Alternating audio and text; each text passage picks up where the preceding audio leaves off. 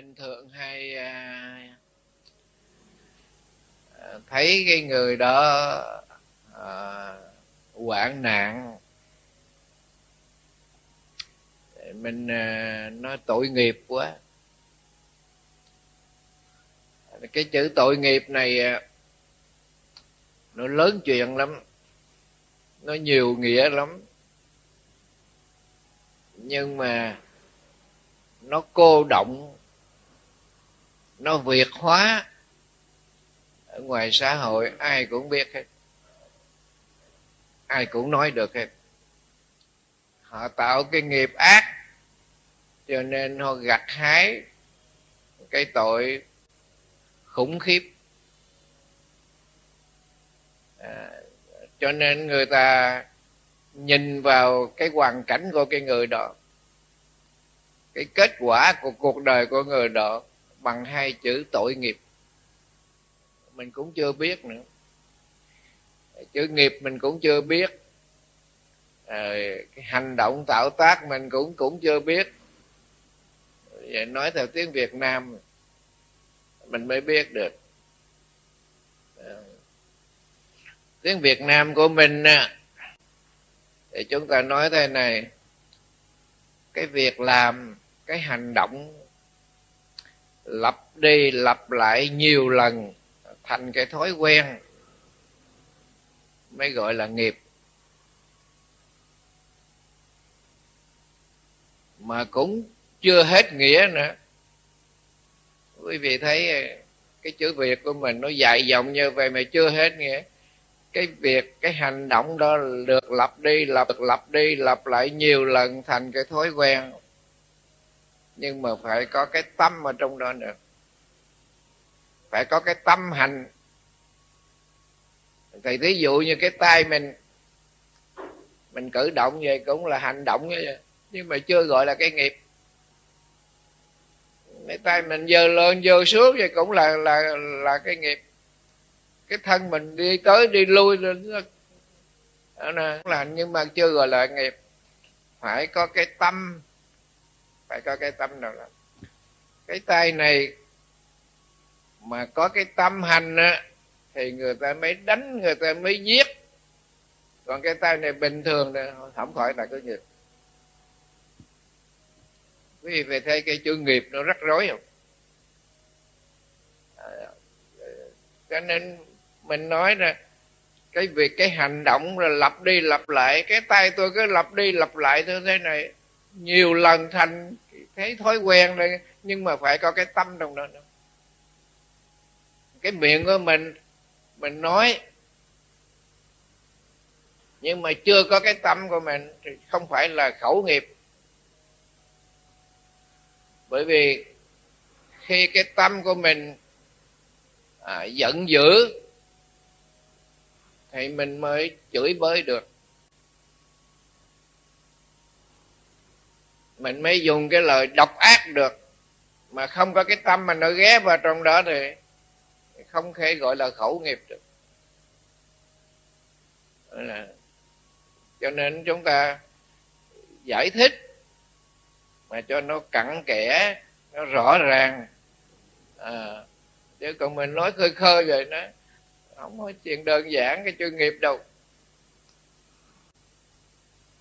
Như vậy cái hành động của mình là nó đi theo sau cái ý nghĩ.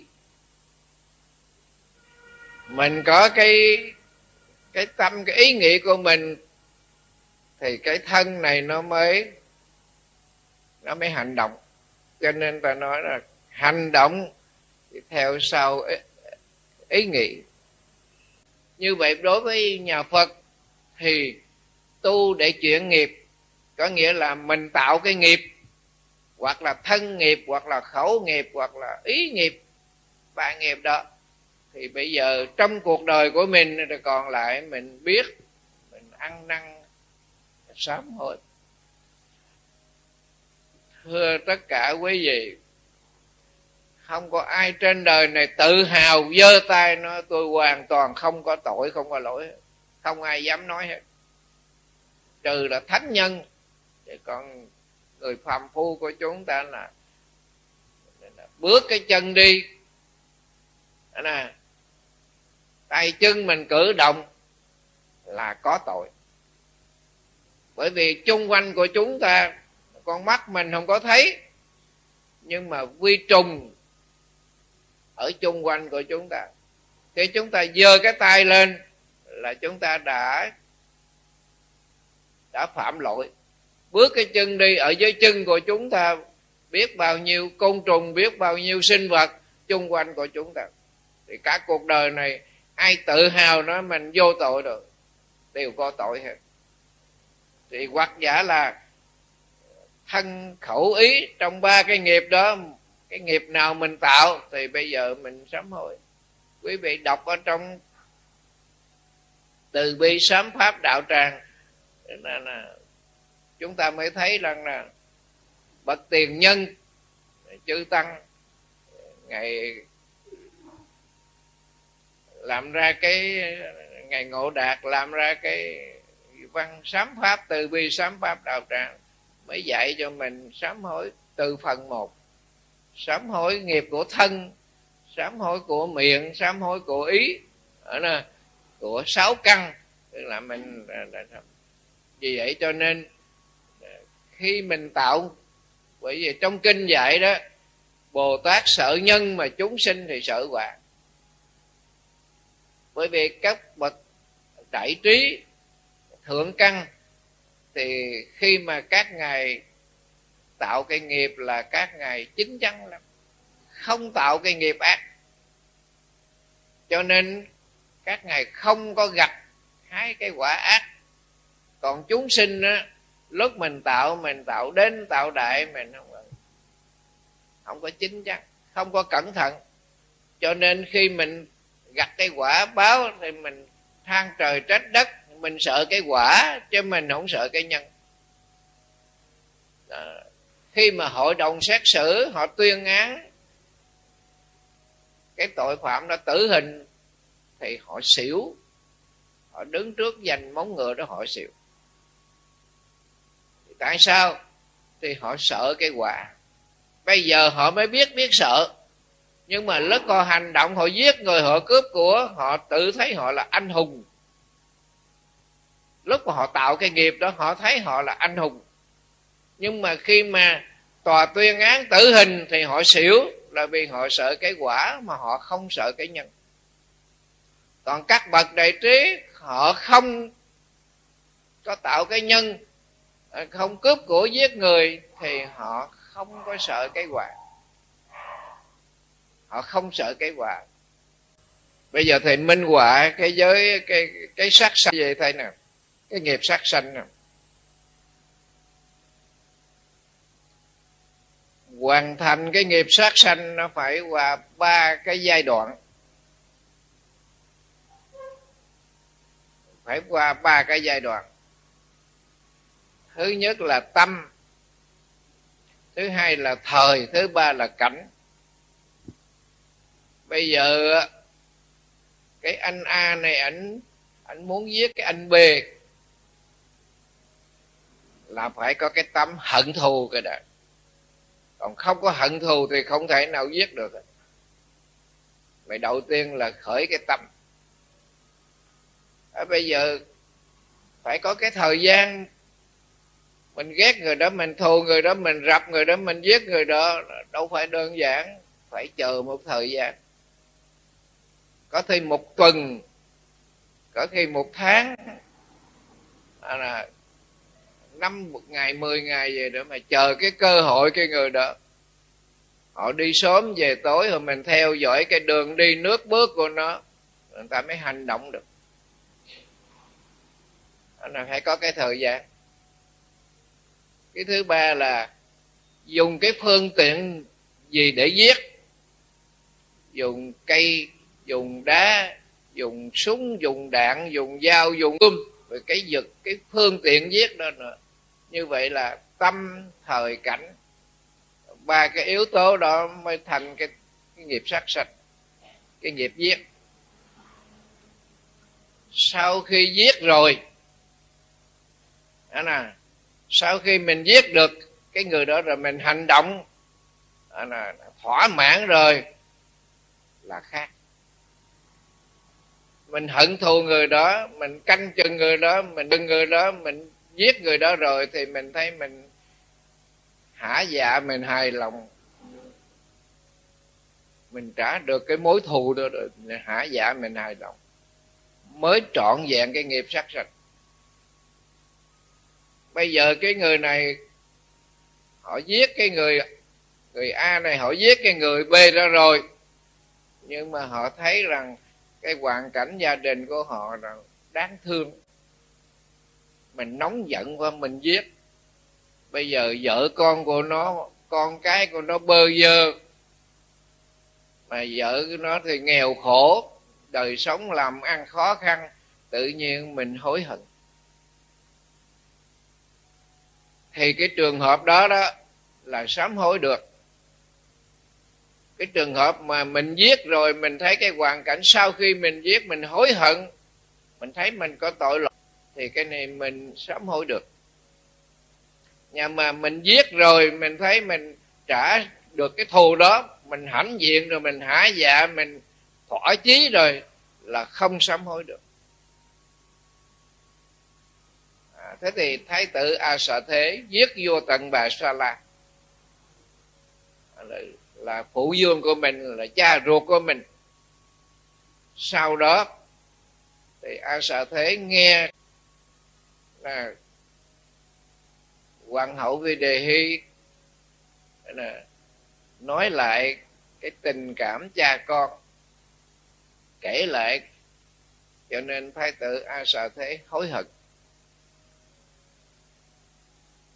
à, thế thì thái tử lên kỳ hoàng tinh xá đảnh lễ đức thế tôn và xin hối hận và à, đức thế tôn chỉ dạy cái pháp sám hối. Nhờ đó mà sau khi a xà thế chết không đọa trong vô gian địa ngục mà được sanh thiên còn ngũ nghịch tội tức là trong năm cái tội vô gián đó là, giết cha giết mẹ là vô gián đỏ vô gián gián để ngũ nghịch ngũ nghịch tội. Nhưng mà nhờ cái pháp sám hối. Như vậy tức là ba ba cái trường hợp mà cái giới sát sanh này họ quy định là tâm thời và cảnh nhưng mà sau khi giết rồi, người ta thỏa dạ người ta hài lòng, người ta trả được cái hận thù đó là cố sát, này không sám hối được. Nếu mà ngược lại, sau khi giết cái người này rồi, thì họ hối hận. Thế thì trong nhà phật, thì chúng nói rất là cái trường hợp mà sau khi giết rồi mà hối hận, biết ăn năn hối cải thì cái này sám hối được. Ờ. Thế thì đức phật dạy rằng mình có ba cái nghiệp. Nghiệp chánh cho nó là ba nghiệp là thân khẩu ý là ba nghiệp.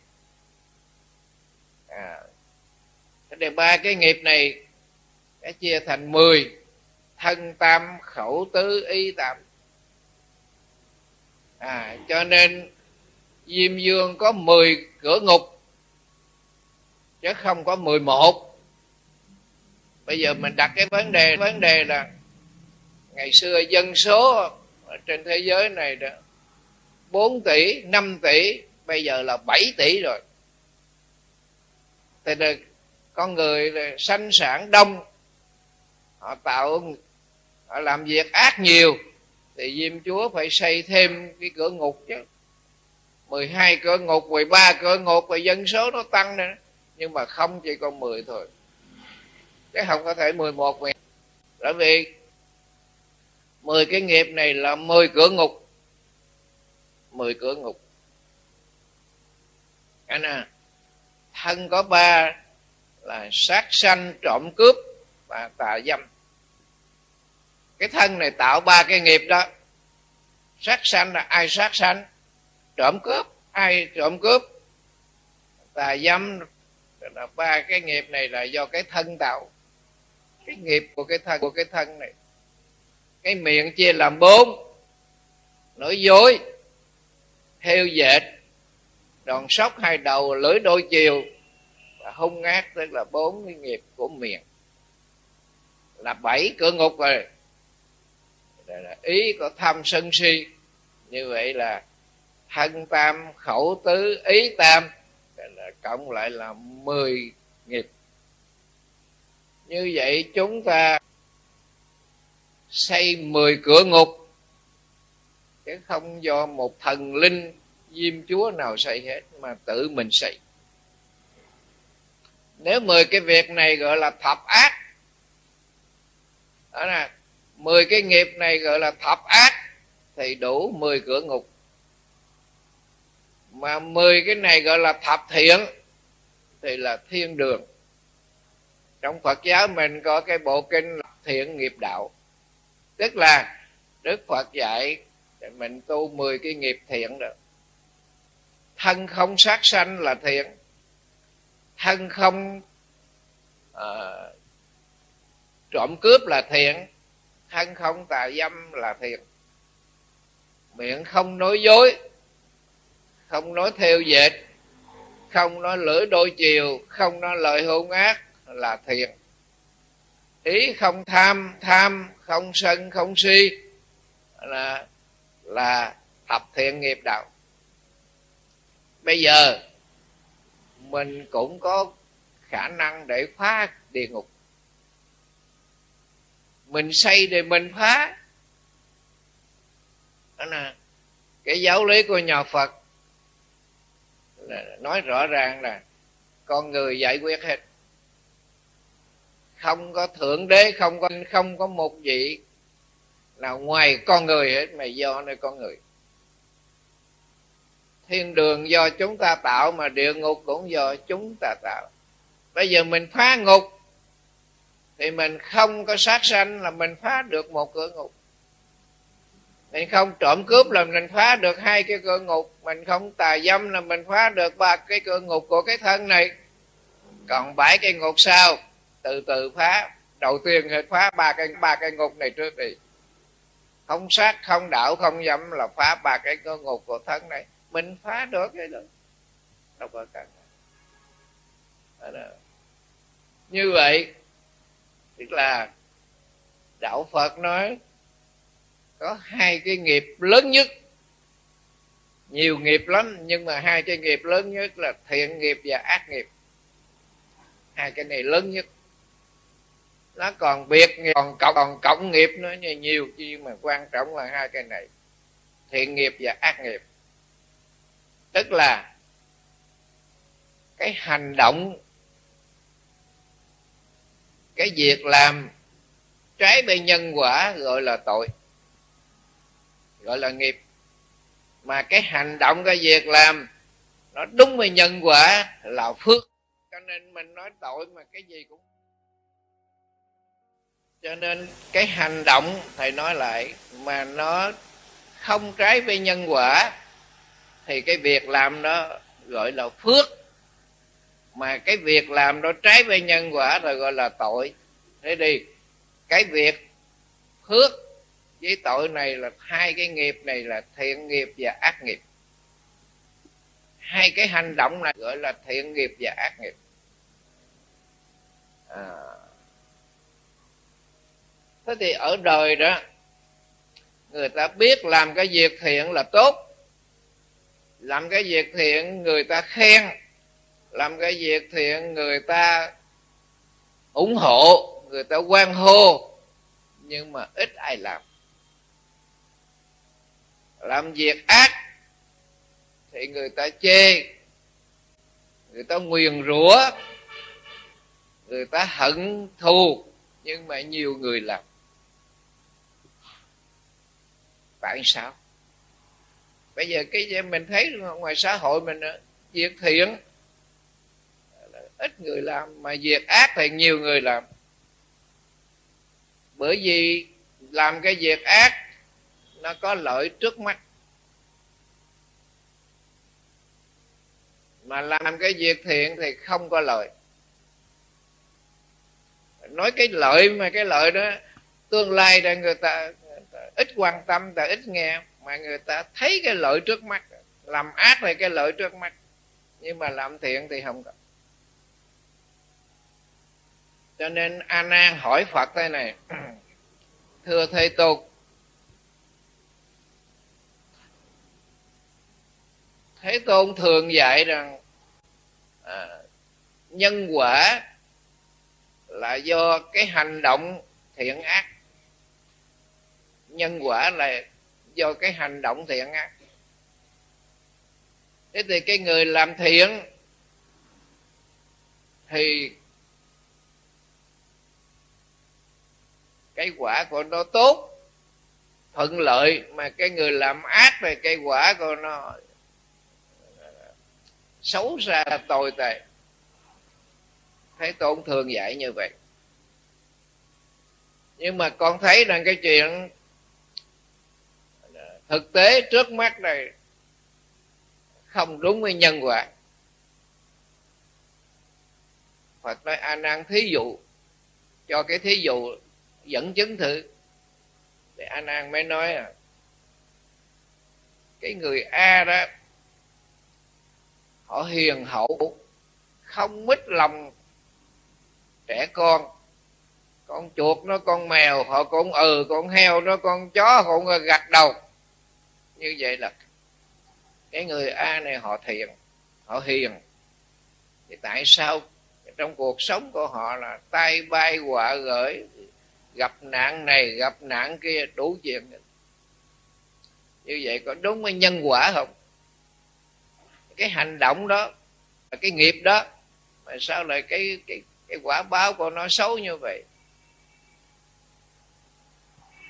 Còn cái ông b là gian xảo gian xảo độc ác. À, thế mà đời sống của họ rất là thuận lợi làm ăn tiền dụ như nước gia đình hạnh phúc con cái học hành thì đâu đậu đó. Như vậy là cái cái quả của nó, cái hành động đó. Mà cái cái quả báo của nó tốt đẹp như vậy, thì thưa thế tôn có đúng với nhân quả không?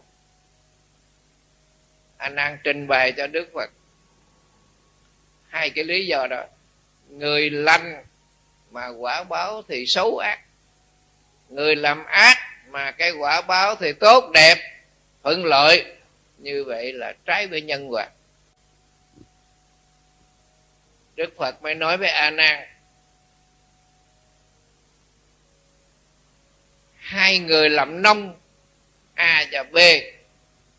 Cái cái nhà nông a đó là trời mưa xuống là vợ chồng con cái ra ngoài đồng. Kẻ thì cuốc, người thì cài kẻ thì gieo, người thì là làm cực lực lo làm mùa, nhưng mà thiếu ăn. Phải đi dây hỏi, mượn gạo, mượn lúa người ta ăn, là vì ở trong nhà này không có dự trữ, không có kho lúa. Năm rồi không có thu hoạch. Cái mùa trước không có thu hoạch, cho nên ở trong nhà không có dự trữ, thì đầu mùa mưa này, dù có làm chết, bán sống, bán chết, nhưng vẫn thiếu ăn, thì do cái mùa này mình cấy cài thì mùa sau mình mới thu hoạch. Còn mùa trước mình không có thu hoạch, thì bây giờ mình đói. Nhà nông bê, trời mưa xuống, chẳng ai làm gì hết chồng thì đi đá gà vợ thì đánh tứ sắc con thì đi rong chơi. Thế mà trong nhà còn một bộ lúa. À, vì vậy cho nên họ không cài họ không làm mà họ vẫn có cơm có gạo ăn là vì cái mùa trước họ thu hoạch, họ dự trữ trong nhà một kho lúa, bây giờ ngồi đó mà ăn. Thế thì bây giờ không làm thì cái mùa tới mới đói. Đó là hai nhà nông. À, A nan thấy có đúng nhân quả không? Nghĩa là cái nhân quá khứ thì cái quả hiện tại cái nhân hiện tại thì cái quả tương lai. Vì vậy cho nên, như lai nói nhân quả, tức là do cái nghiệp hành, tức là do cái nghiệp tạo, mà nó thành là nhân quả. Không sai trái. Thế thì, đạo phật không thừa nhận là có thần linh ban phước gian hòa quý vị nên nhớ, trước khi đức phật xuất hiện tại ấn độ, tất cả các cái tôn giáo của ấn độ đều là chấp nhận có nghiệp. Như vậy, bà la môn cũng chấp nhận có nghiệp, kỳ na giáo cũng chấp nhận có nghiệp, ấn giáo cũng chấp nhận có nghiệp, nhưng mà khác với đạo đạo phật khác ở chỗ nào. Tức là những tôn giáo này chủ trương là nghiệp. Hòa thượng thiện hoa, ngày viết cái quyển sách là bài học ngàn vàng. Thầy cho là cái quyển sách này là quyển sách gối đậu giường, quý vị tìm đọc. Đọc rồi để xuống cái gối đó, mai mình đọc tiếp. Vì trong đó có nhiều chuyện. Để đó đọc chưa hết, mai mình đọc tiếp đọc lần thứ nhất rồi đọc thêm lần thứ nhì cứ đọc. Cái quyển đó là quyển sách gối đậu giường. Bài học ngàn vàng. Nguyên nhân có cái cái câu chuyện bài học ngàn vàng đó là nhà vua đi kinh lý đến một cái thị trấn ở nhà quê dân cư rất là thưa thớt thì lính của triều đình, họ làm an ninh. Họ mới gặp cái ông già quẩy cái cây gậy bằng trúc. Trên đầu cây gậy thì có treo một cái cái đải bằng bàn bàn tay vậy. Ông treo, ông đi rao bán bài học ngàn vàng. Thì lính của triều đình mới mời ông lão đó tránh đi chỗ khác để xe giá của nhà vua đi qua ông lão trả lời là, vua đi là mặt vua mà lão ban. Là quyền của lão mắc gì mà phải tránh? Lính của triều đình mới báo cho nhà vua có cái ông lão đó ngang bướng quá. Hạ thần mời ổng tránh đi chỗ khác để cho xe giá của triều đình đi qua thì ông trả lời rằng, vua đi mặt vua mà lão bán thì quyền của lão chứ mắc gì phải trách. Nhà vua nghe quân lính là trình báo, nhà vua mới mời ông lão tới. Thì ông lão tới giáp mặt cái nhà vua nhà vua hỏi cho ông lão bán cái gì? Ông lão mới nói, lão bán bài học ngàn vàng nhà vua dòm lên trên đầu cây gậy thấy có cái đải bằng bàn tay treo lủng lẳng vậy mà tới ngàn lượng vàng được cho nên ngàn lượng vàng nó nặng biết bao nhiêu? Bởi vì 27 lượng là một ký. Chưa được 20, 26 lượng mấy à? Chứ chưa được 27 lượng một ký. Mà vì một ngàn lượng vàng như vậy rồi quý vị biết bao nhiêu ký vàng. Nặng lắm chứ cái bài học cái treo cái đầu cái cây của chú kìa. Vua bảo cho Ờ, à, cẩm xem thử. Ông lão già lắc đầu. Nghĩa là tiền trao cháu múc bể hạ trồng đủ một ngàn lượng vàng thì lão mới vào. Nhà vua nó thôi được để chờ quân lính thôi về triều đình mang vàng đến rồi trẫm giao cho. Khi lính của triều đình họ mang vàng đến thì nhà vua mới trao vàng. Mà trước khi trao đó, nhà vua mới hỏi rằng, thân thế cô lão như thế nào? Vợ con ra làm sao? Nhà cửa đâu? Lão nói, không có. Vợ con cũng không, mà nhà cửa cũng không. Là vô gia cư, vô sự nghiệp. Vua nói, vậy thì bán một ngàn lượng vàng này để ở đâu? Ông liều mạng quá, ăn cướp nó giết chết. Không có nhà cửa, không có chỗ ăn, chỗ ở mà bán ngàn lượng vàng là sao? Ông lão ông trả lời với vua rằng, vua lo xa quá, bệ hạ lo xa quá. Trẫm hạ thần biết bán, thì hạ thần biết dùng. Mắc chi mà bệ hạ phải lo? Rồi, ông lão mới trao cái bài học ngàn vàng đó cho vua. Vua cầm lên thấy nhẹ quá. Muốn mở ra xem nhưng mà không được lỡ mà mở ra trong này không có cái gì thì bể mặt với bá quan đi vua mà bị lão già này nó lượn nó xạo nó gạt đó. cho nên treo lên trên cái thành xe đó. Không dám mở ra coi. Muốn mở ra mà không dám. Về nó triều đình thì nửa đêm nhà vua đốt đèn mới mở cái cái, cái túi đó ra. Thì có miếng giấy nhỏ bằng hai ngón tay vậy nữa phàm làm việc gì hãy nghĩ đến hậu quả của nó. Vua mới dỗ bạn cha già này tới số. Cha già này tới số. Trẫm đâu có cần nhân quả. Trẫm làm vua mà. Trẫm bảo chết là chết. Trẫm bảo ai sống là sống. Đối với trẫm không có nhân quả. Anh à người khác hay chứ còn trẫm không có nhân quả. Thế thì cha già này tới số. Đêm đó vua ngủ không được. Tức mình cha già này lường, lường gạt sáng mới kêu cái ông quan đại thần mà thân cận nhất và lớn tuổi nhất, có nhiều kinh nghiệm đó. Nhà vua mới trình bày cái việc này. Bây giờ thanh thấy không? Trẫm mà nói chuyện nhân quả đó, xưa quá. Thế thì cái lão già đó lường gạt, bán cho trẫm cái bài học ngàn vàng mà đối với trẫm thì nhân quả không nghĩ gì hết. Bây giờ khanh tìm bắt cái lão già đó chặt làm tám khúc bỏ trôi sông. Cái tội lường gạt. Mà lường gạt vua. À, thế thì lão thần là mới tâu với vua và không được thưa bệ hạ không được đâu. Cái kế hoạch đó không không không có thành công bây giờ bệ hạ nói thế này. Cái ông già bán bài học ngàn vàng hôm qua đó, trẫm về trẫm xem cái bài đó hay quá. Giá đáng còn hơn ngàn lương vàng nữa.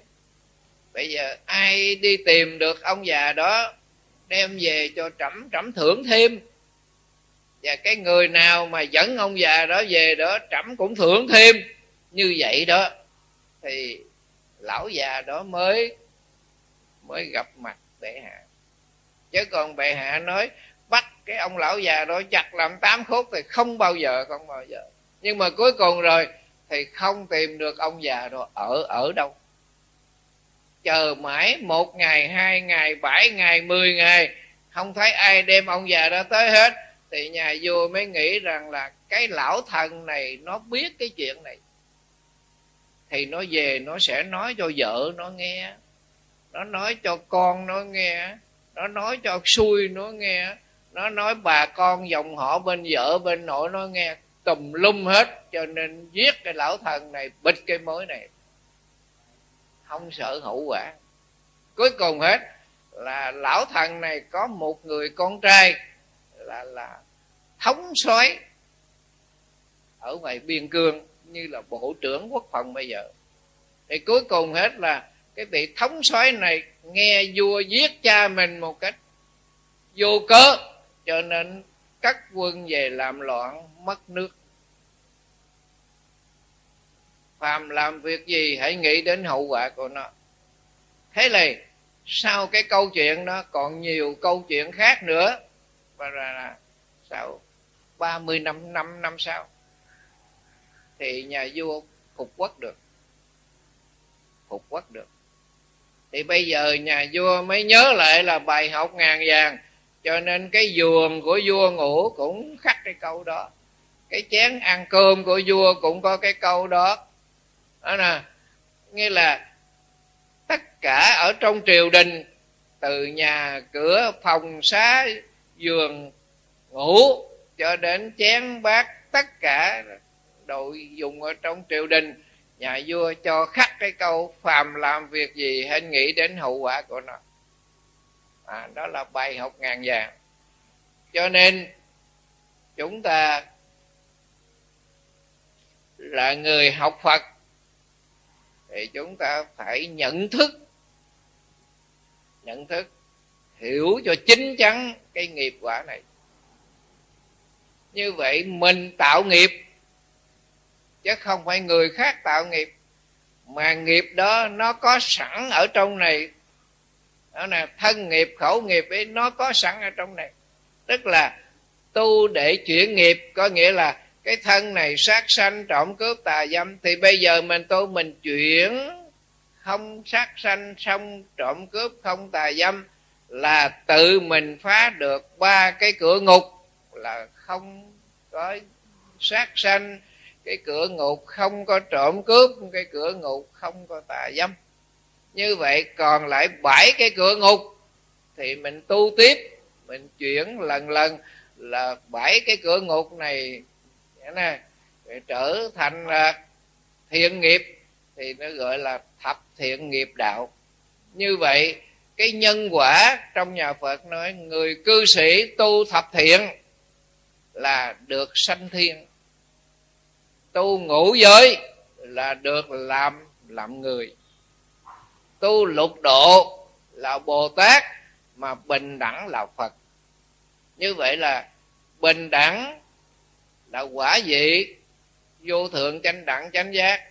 Lục độ là nhân mà cây quả là của bồ bồ tát.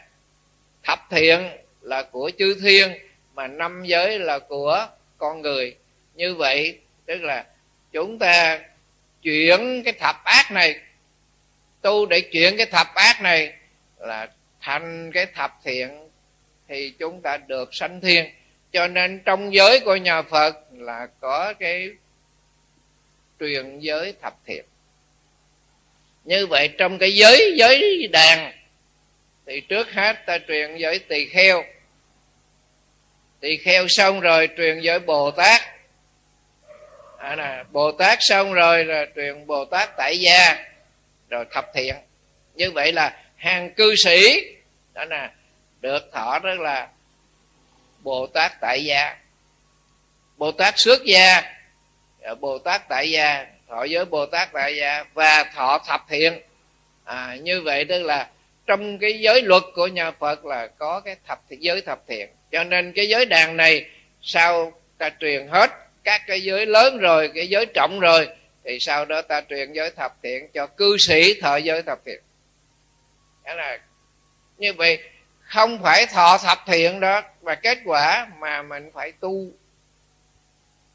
Cho nên có nhiều vị nói tôi thọ thập thiện, thọ thì thọ, nhưng mà mình có tu hay không? Mình phải tu thập thiện, chứ không phải thọ không.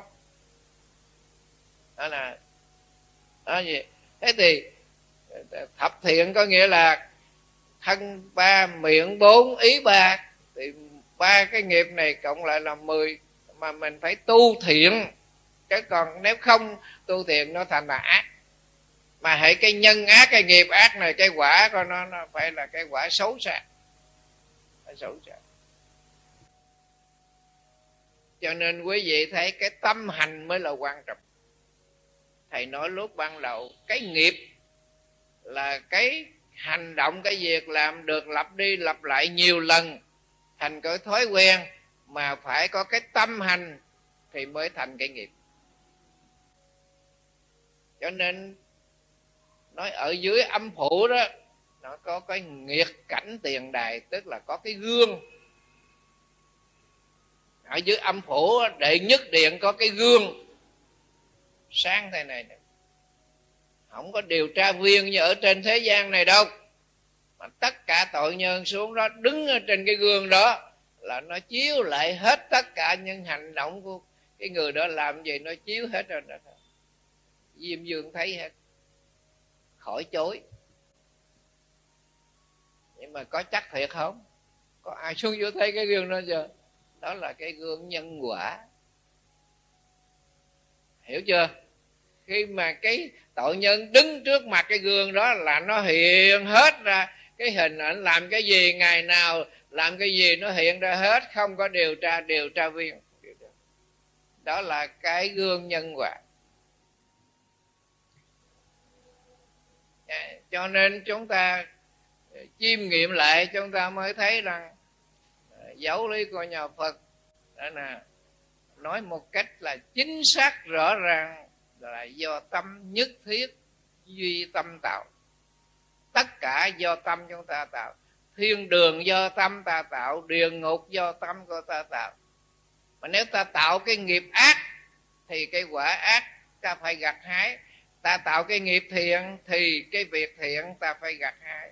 Mà chính là cái hành động mà do cái tâm hành này nó quyết định cái tâm hành nó quyết định. Chứ mình đổ thừa cái hành động mà chưa có cái tâm hành thì chưa phải là chưa phải là nghiệp. Cho nên nó cái nghiệp là phải nói rõ ràng. Thế thì bây giờ đạo phật dạy rằng nghiệp nặng hay nghiệp nhẹ gì tùy cái tâm hành của mình. Mà muốn chuyển nghiệp là phải sám à, phải sám hối. Như vậy sám hối hàng tháng của mình về chùa mình tụng hồng danh mình sám hối đó. Cái là sự sám hối. Bây giờ thầy chỉ cho quý vị lý sự sám hối. Bây giờ quý vị lại hồng danh, quý vị có phước. Nam mô phổ quan phật lại. Nam mô pháp giới tàn thân a di đà phật lại thì có phước, nhưng mà chưa phải sám hối. Chưa phải sám hối. Quý vị phải nói thế này đứng dậy quý vị nói rằng, tội quá khứ, con chừa bỏ. Tương lai con không tái phạm nữa. Nữa nam mô phổ quang phật mới sám hối chứ. Phải nói rằng, hoàng, là, tức là sám nghĩa là, sám là gì? Ăn năn tự thú tội ra, chừa bỏ các lỗi lầm đã làm. Chẳng những tội lỗi trong một đời mà cho đến nhiều đời nhiều kiếp là phải sám. Hối nghĩa là hối hận, biết mình có lỗi chưa bỏ đổi lại cho tốt, không cho tội lỗi lỗi phát sinh nữa. Như vậy gọi là sám hối, thì chúng ta phải phải nói nói với tâm mình chứ đâu có nói cho Phật, không có cần mình nghe đâu. Không Phật có cần mình nghe mà mình phải nói là, tội quá khứ con chừa bỏ, tương lai con không tái phạm nữa. Sám giả tiền khiên hối kỳ hậu quá nam mô phổ minh phật. Như vậy mới là sám hối. Con đang đây cắm đầu lại không à? Lại thì có phước. Nhưng mà chưa sám, phải sám phải sám. Thôi, hết giờ.